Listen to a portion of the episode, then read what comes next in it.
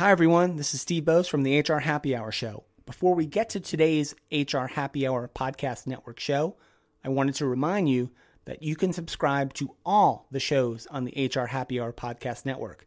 That means We're Only Human, Research on the Rocks, The Human Friendly Workplace, H R Market Watch, and of course the flagship, the H R Happy Hour Show, just by searching for H R Happy Hour on Apple Podcasts, Stitcher Radio, or wherever you get your podcasts.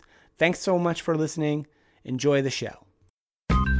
Welcome to the Human Friendly Workplace Podcast. I am your host, Jason Lauritsen, keynote speaker, author, and employee engagement fanatic. In each episode, we'll bring you stories from leaders and organizations who are succeeding by making work more human. These stories will inspire and equip you to do the same for your employees. This podcast is powered by the good people at Small Improvements, who share my passion for making the workplace more human-friendly. Small Improvements creates technology to help you promote the ongoing conversations at work that people crave. Clients love their lightweight, flexible approach to feedback and performance. You will too. Check them out at small dash improvements dot com. That's small dash improvements dot com. Enjoy today's episode. In today's conversation, we're going to explore the real power of purpose in building a business.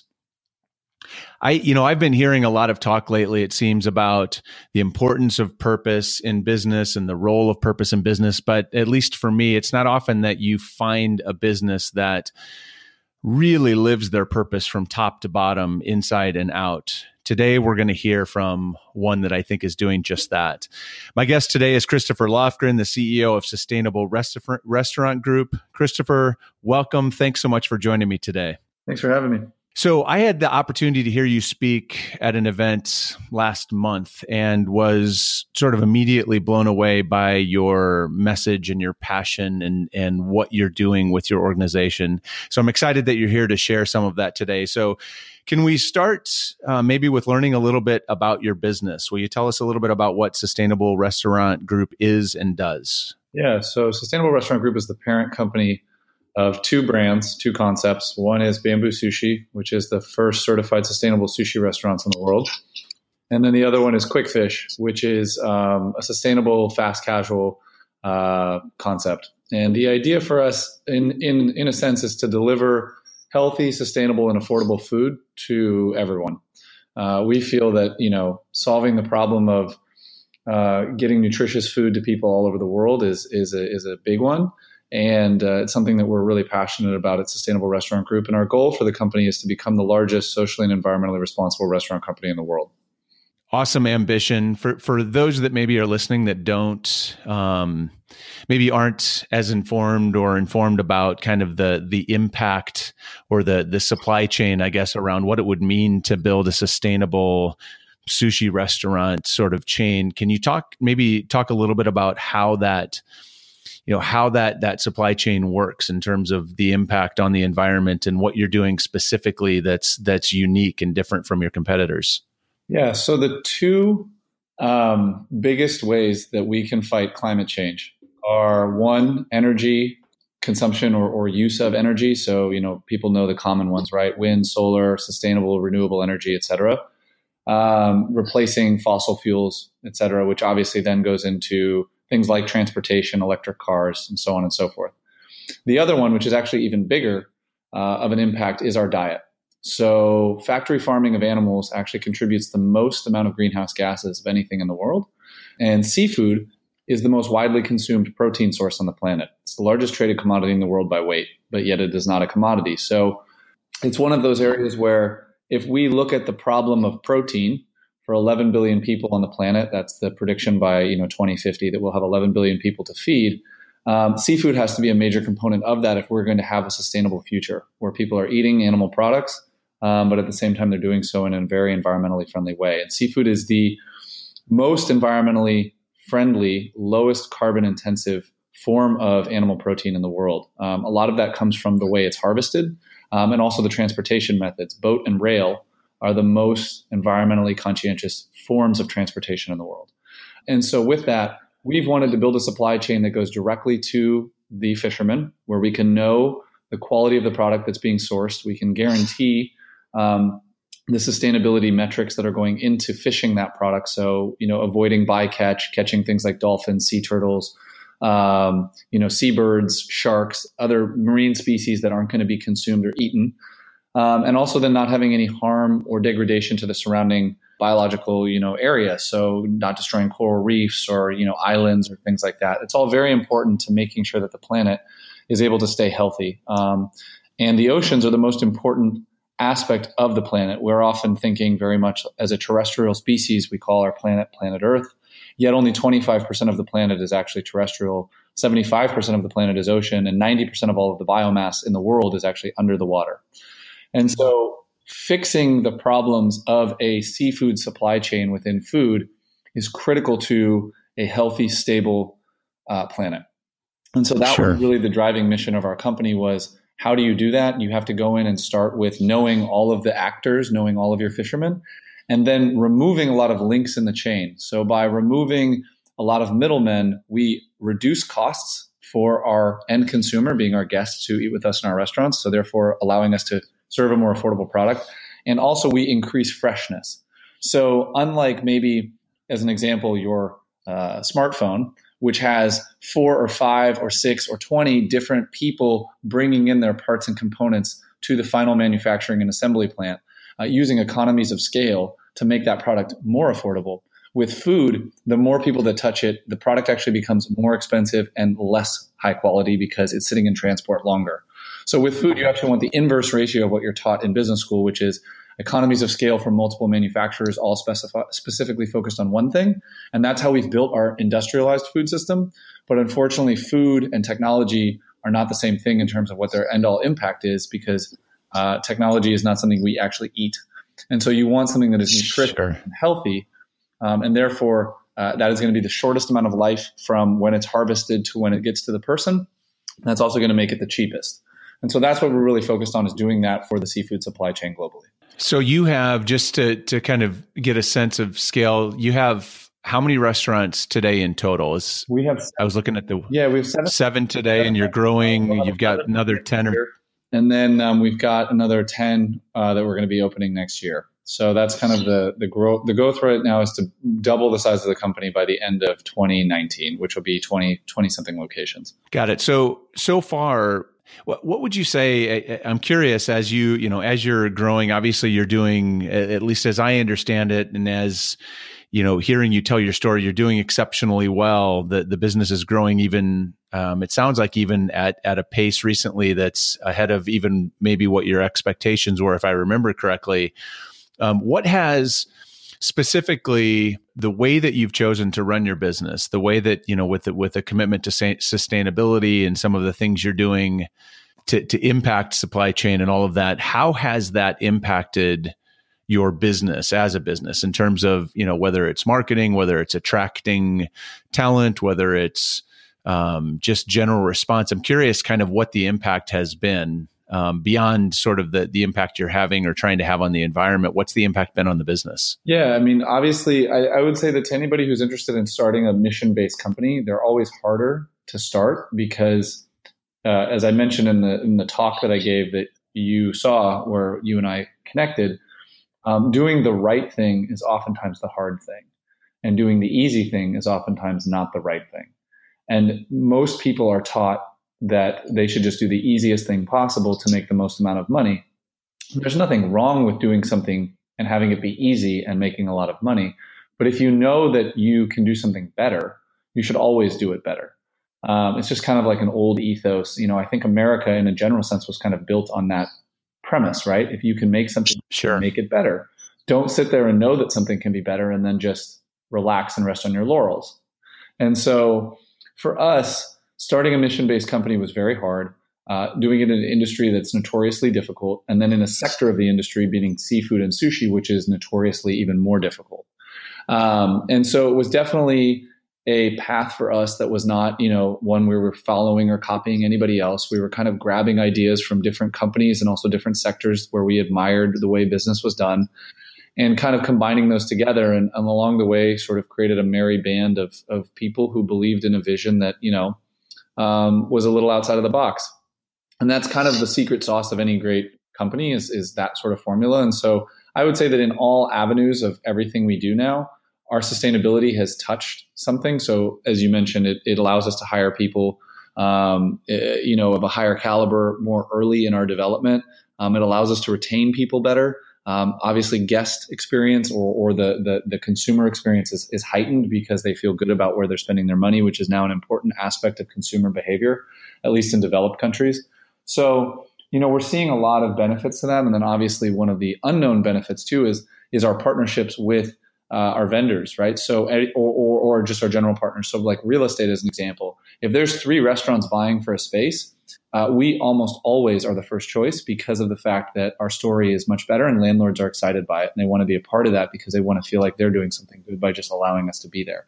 So we really do have a lot of net benefit that's not necessarily easy to see at the very beginning, but but something that over time you really start noticing the network effect of, of what that do-gooder action becomes. Sure. So how, so I'm going to...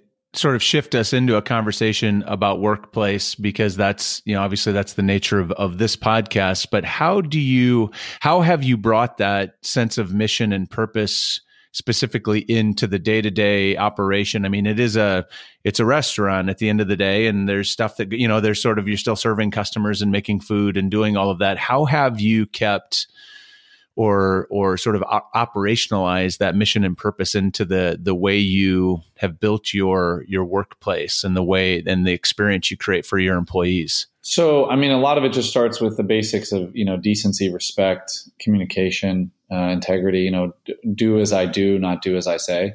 And so we as an organization stand for, I think, some fairly basic human beliefs. You know, uh, most people don't like to be yelled at. Uh, most people like to be treated like an adult. Most people like to be considered that they have something that can add as value, so their opinion is is important to some degree. Uh, most people want to feel respected. Most people want to feel seen. Um, and so we try to bring that into the workplace. We try to bring that into everything that we do because, you know, it, it, it's something where, uh, you know, almost all human beings feel these same things. Um, so it doesn't matter what sector you're in or, or how you work. Um, it, it matters about, you know, just the humanity of the situation. We're in a huge, uh, human capitally intensive industry, restaurants. Uh, it's all about people. So people's kind of the number one thing. And so we bring it in through those basics. Um, obviously it's built into the core values. Obviously it's built into our training. Um, you know, it's built into the way that we go about our digital marketing and our, our, um, benefits packages and everything like that. But, but more, more importantly, it's just built on the way we treat each other every single day when we see each other. Um, and that culture starts spreading, and that kind of becomes the norm. And when somebody comes into the organization that's not a part of that way of thinking, it's pretty obvious, uh, and they get spit out pretty quickly. So those are sort of uh, the basics of, of, I think, how we how we do a lot of that that work. When you were first creating that kind of environment, or as you were, you know, the, the first restaurant is coming online and you're thinking about the the culture you want to create, and then you're extending that out, like how... You know, it's it's easy, I think, a lot of times, may, maybe not easy, but it's, you know, to be clear about saying this is the culture that I want to create. It's a different thing to make sure that it's actually happening in practice, that, you know, the, the people that are showing up are experiencing it that way. And then every location you add, and as you scale, that becomes harder to maintain that consistency. What have you found to be the most important sort of levers in ensuring that, you know, those in, those intentions that you have about how people are are treated on a day-to-day basis are being um, lived and maintained and scaled as you grow? It generally starts with just hiring great people. Um, you know, I mean, I think for us, the biggest lesson that we've learned is, you know, who the leaders are, are who the, you know, the the the teams are going to be reflective of. And so Uh, we try to find really great people who have a uh, great leadership style about them and really see people for themselves and can see people as individuals. That's something very important, I think, to this generation more than any other generation. Uh, in the past, in the workforce, is that everybody wants to feel seen as an individual. And so you have to have a leader who is willing to do that. It takes more time, takes a lot more empathy and sensitivity. Uh, and it doesn't mean that that leader can't be hard driving and demanding and disciplined and, you know, sometimes scary. It just means that that leader has to be somebody who also has compassion and uh, vulnerability and love and thoughtfulness. And so I would say that the biggest thing we can do is hire great people and, and then bring them into our organization and train them in our way of being through a systems and process standpoint. But I can't fix what their parents did or did not do to them. I can't change, sure. you know, ultimately how uh, they act as a human being in the world. That's almost an impossibility. And I think a lot of employers miss that mark, is that they think, well, over time, this person will change. It's kind of the same reason why so many people have bad relationships, is they think, well, I'm going to change this person.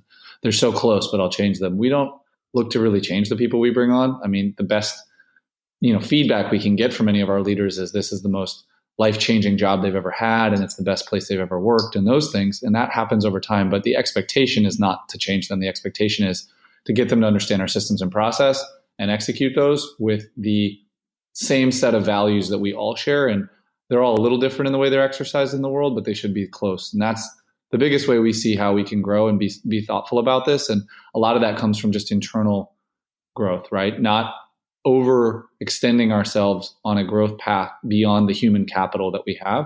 The human capital side will be the constraint, not the money. Money is available, sure. but human capital is the key.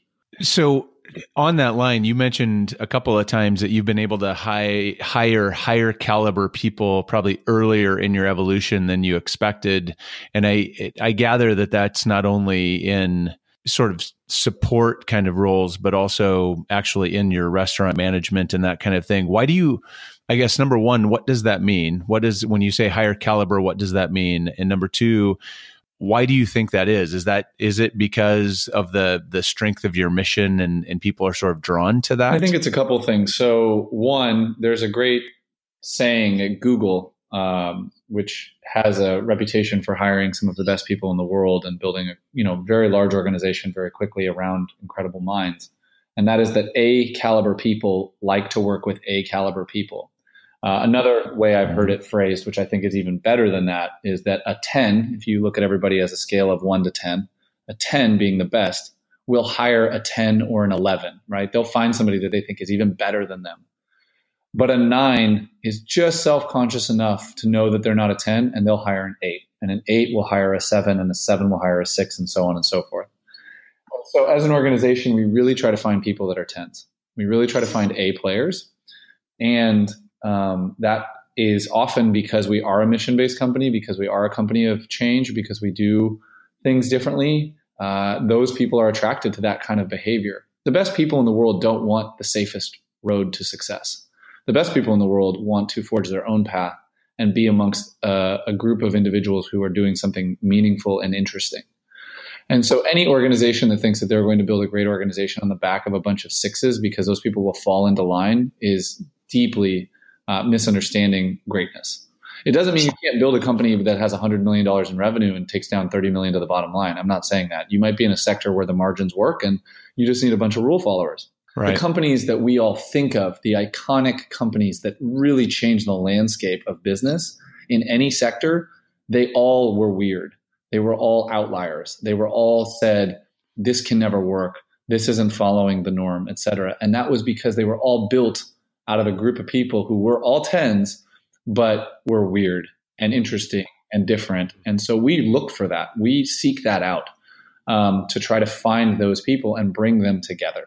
Uh, so I think that that's, a, that's something else that, that makes what we do uh, different, and also what we do very exciting to those people, and how we're able to attract and hire those people is they want to be around each other because they're not interested in going into the insurance office that has really great margins, that's really safe, and punching in at nine oh one and clocking out at five oh one. You know, they're interested in, hey, if I have to work through Christmas and I'm going to work twenty-four hours a day, seven days a week to do something to solve a problem, they'll do that, not because they're getting paid, but because they're deeply disturbed by not being able to solve that problem.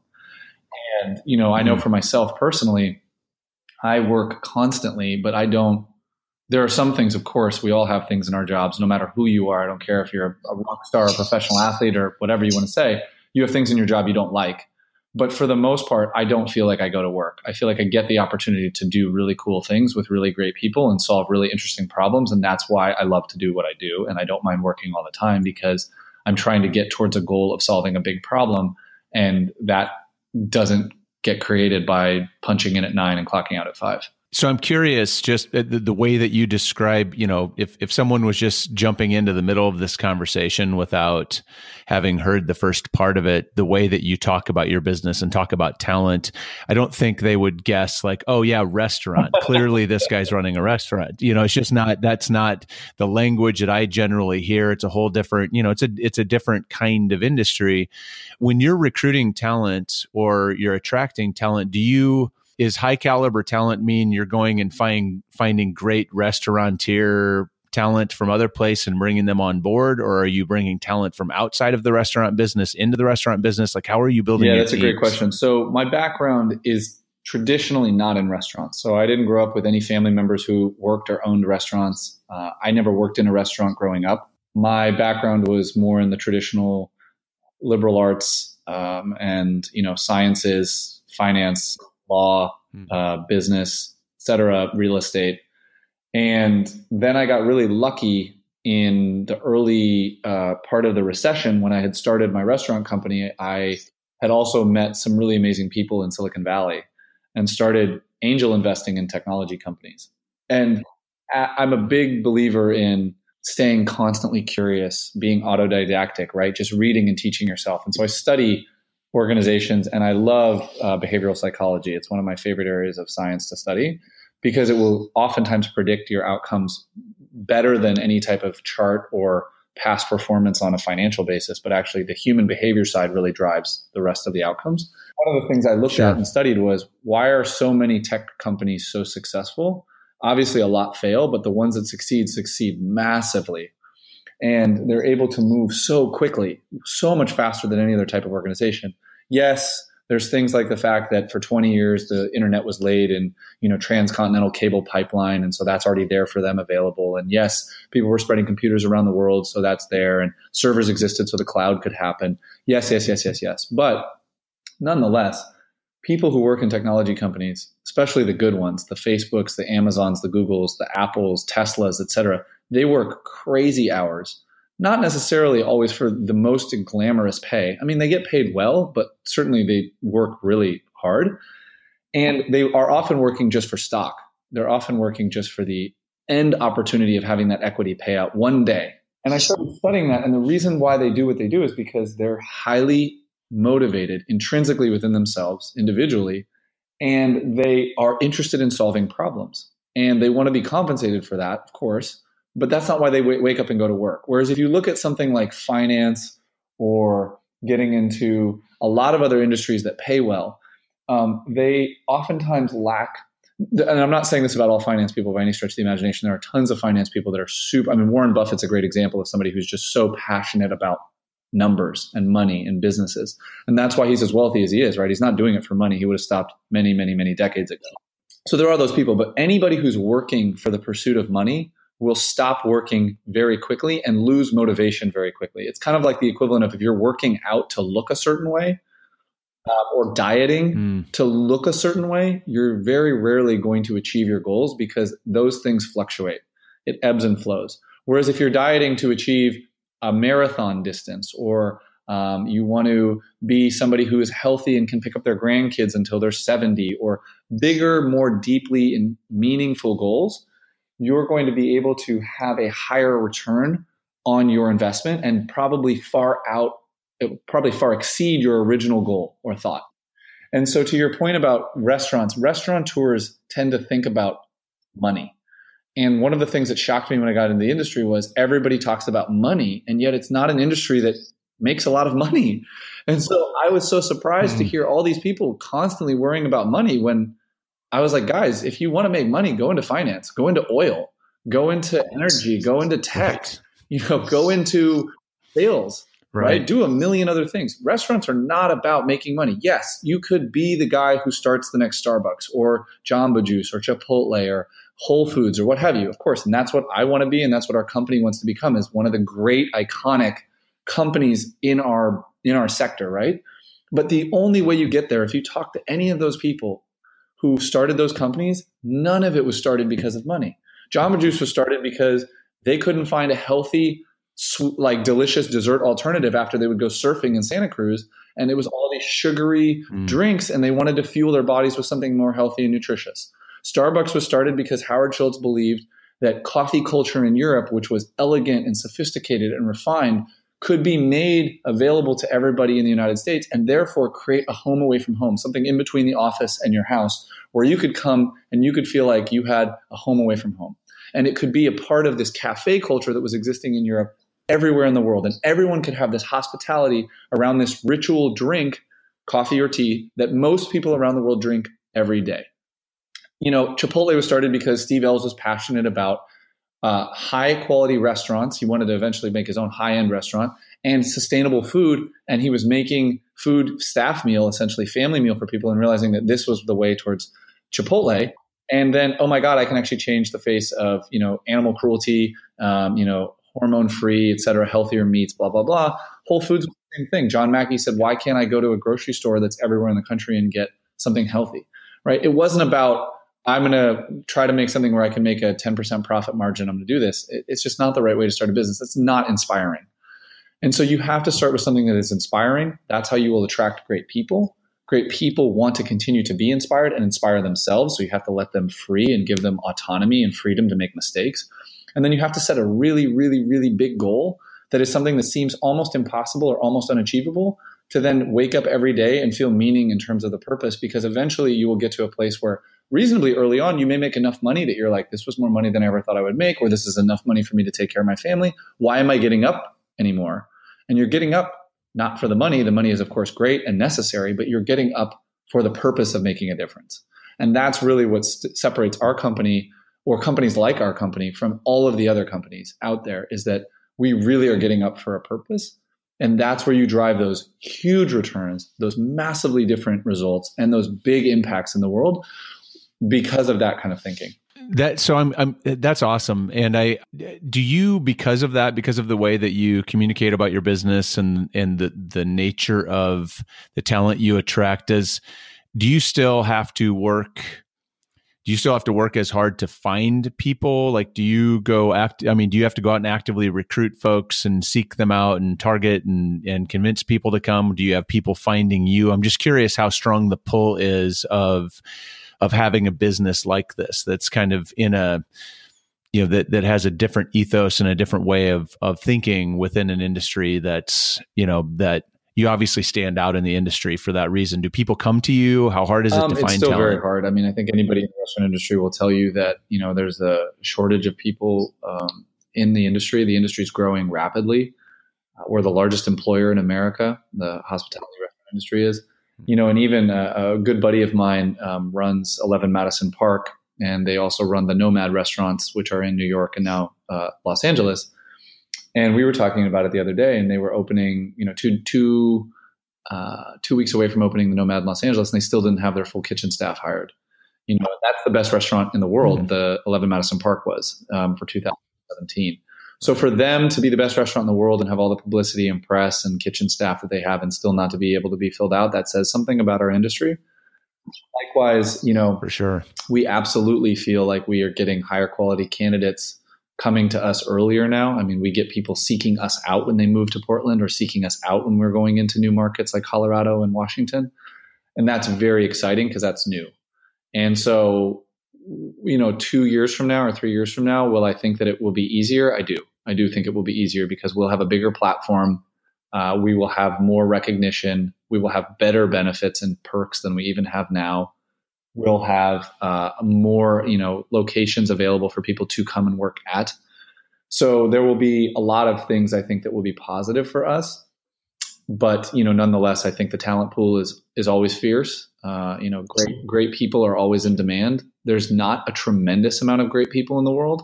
I think that there can be more great people in the restaurant industry than almost any other industry, because the vast majority of the restaurant industry is about your personality. You know, anybody can learn to cook.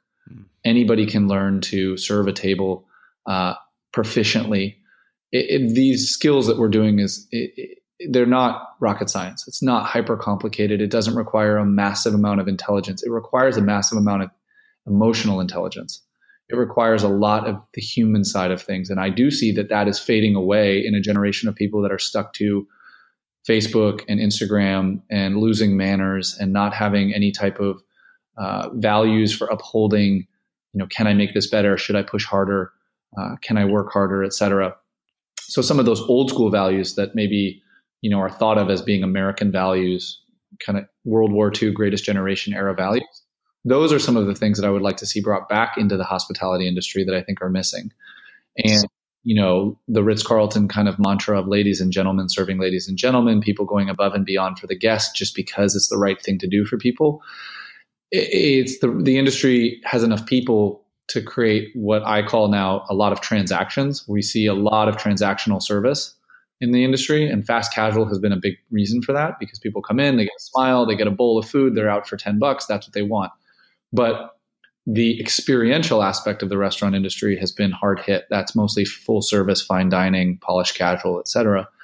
And that's something that we're really adamant about bringing back or holding because that is the backbone of what hospitality is. It's not just somebody a bowl in a cafeteria line at Chipotle with a smile. It's really knowing that person. It's getting to know their family. It's recognizing the table they like. It's knowing the drink they want. It's, you know, understanding their hard day or their date or their marriage proposal. It's all of those things that make restaurants really fantastic places and the watering holes and the fabric of the communities that they operate in.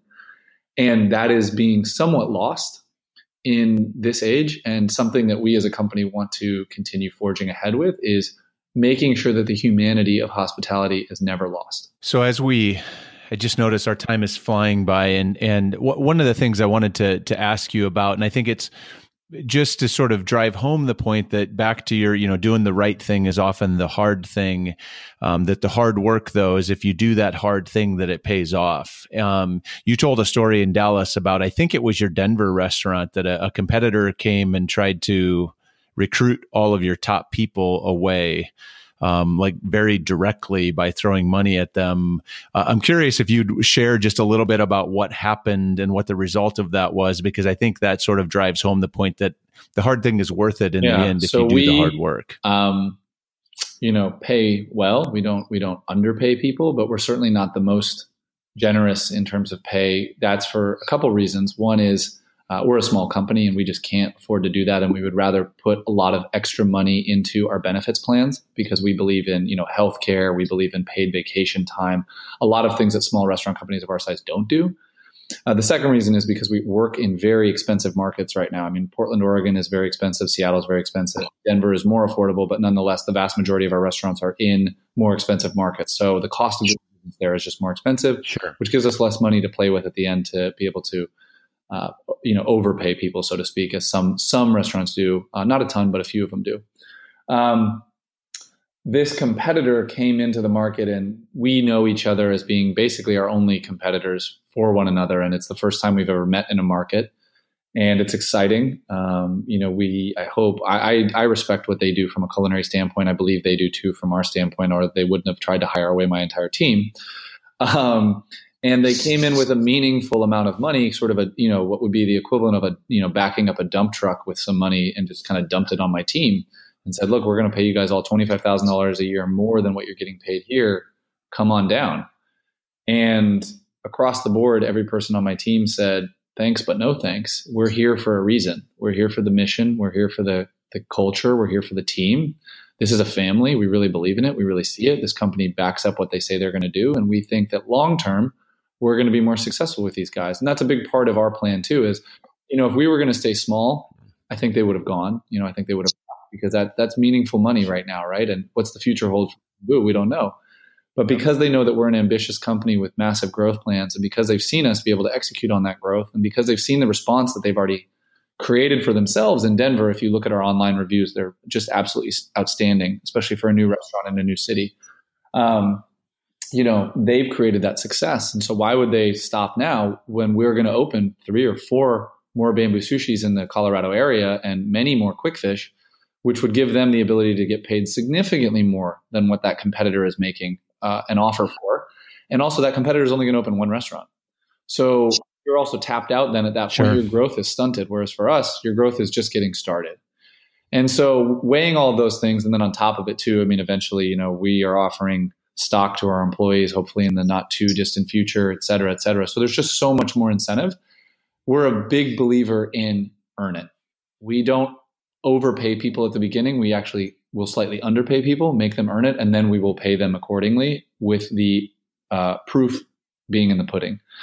And so, you know, it was sure. something that was very near and dear to our heart because this is a new market. Uh, it's a restaurant that was many months delayed in opening, which, you know, could create a lot of doubt for people around our ability to execute.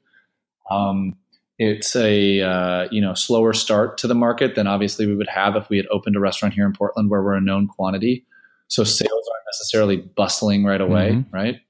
And, you know, these guys are getting wooed away with this very fancy offer. And it was just incredibly meaningful, incredibly heartwarming for them to say, look, we do need to get paid maybe a little bit more. So we said, sure, of course, that makes sense. I can't ask you to turn down twenty-five thousand dollars and not make any type of, you know, offer to you to maybe have a sure. little bit of, of something there to say, okay, look, like we get it. Like that's a big deal that you turn that down. Uh, but at the same time, you know, nothing, they weren't saying match this offer or we're leaving or anything. You know, it was just, hey, would you mind kicking down a little bit more and we'll do this together? And I said, yeah, that sounds fantastic. That sounds great. And actually, even at the beginning, when they got the offer, it was originally Uh, fifteen thousand and they turned it down flat and they didn't even ask us for anything. And then when it became twenty-five, we said, okay, look, we're, we're going to have to pay you a little bit more for this. And that's a big deal sure. to somebody who's making seventy-five grand. I mean, that's thirty-three percent increase on your salary. Um, yeah, no so, doubt. Yeah. So it was great. Awesome. So, um, we've been really proud of, of, of the team and really proud of the culture and, and excited to, you know, uh, see where this goes as far as, you know, just, just doing the right thing. Cool. That's a great story. I love that, you know, when you take care of people and give them something meaningful um, to work on and great people to work with, they will stay with you. Um, it doesn't, back to your point, it's not always all about the money. The money is important, but it's not always, uh, it's not the end thing. Um, last question, and then I'll let you, uh, let you off the hook here. Um, I, I close the, the podcast always with the same question, so I will ask you this. Um, what one piece of advice would you offer to someone who's listening right now who is in their own organization working to create a more human-friendly workplace for their I employees? I would say get other people involved. Nobody can do it on their own. If you want to have a great workplace, it has to come from every person believing in the same thing. And just like you would in a marriage, you can't believe one thing and the other person believes something completely different and have the marriage be successful. You have to be aligned. Not in everything, but in the way you treat each other, in the values that you share, those have to be, you know, spot on the same. And so in an organization, if you have an organization where the collective group disagrees on the values of how you treat each other, it's an impossible task to make it work. So you have to align everybody. So my advice would be collect the people that you know are going to be the stakeholders in creating that culture and get them involved in aligning the values. Mm, awesome. Thank you for that. Well, I will uh, thank you for and thank you for joining me. What a what a great story. I know that uh, I have become a fan of yours and a fan of your organization. I can't wait for the next time I'm in either Denver or Portland to come visit one of your restaurants uh, to have the experience. I'm a big sushi fan, so I'm I'm uh, I'm looking forward to that. Uh, for those that are listening, um, go find if you're if you're you happen to be in Denver or Portland or soon Seattle. Yeah, I, is Seattle open about, yet? I can't remember uh, if you said that or not. But five to coming. six months away. There we go. So Seattle's coming. If you find yourself in any of those places, go find a Bamboo Sushi or Quick Fish and uh, give it a give it a try. Check it out. Uh, see it in action. Kristofor, thank you so much. I really appreciate you sharing the story. I uh, I have no doubt that you will do great things in the future. I, I look so forward much. to really tracking your success. See you, everybody. Thank you for joining me for this episode of The Human Friendly Workplace. If you'd like to connect with me to share feedback or recommend a future guest, please email me at jason at jasonlauritsen dot com. That's jason at jasonlauritsen dot com. And a very special thank you to Small Improvements for making today's podcast possible. If you enjoyed it, you can thank us by subscribing wherever you get your favorite podcasts and recommending it on to others who you think might find it worthwhile. We'll see you next time.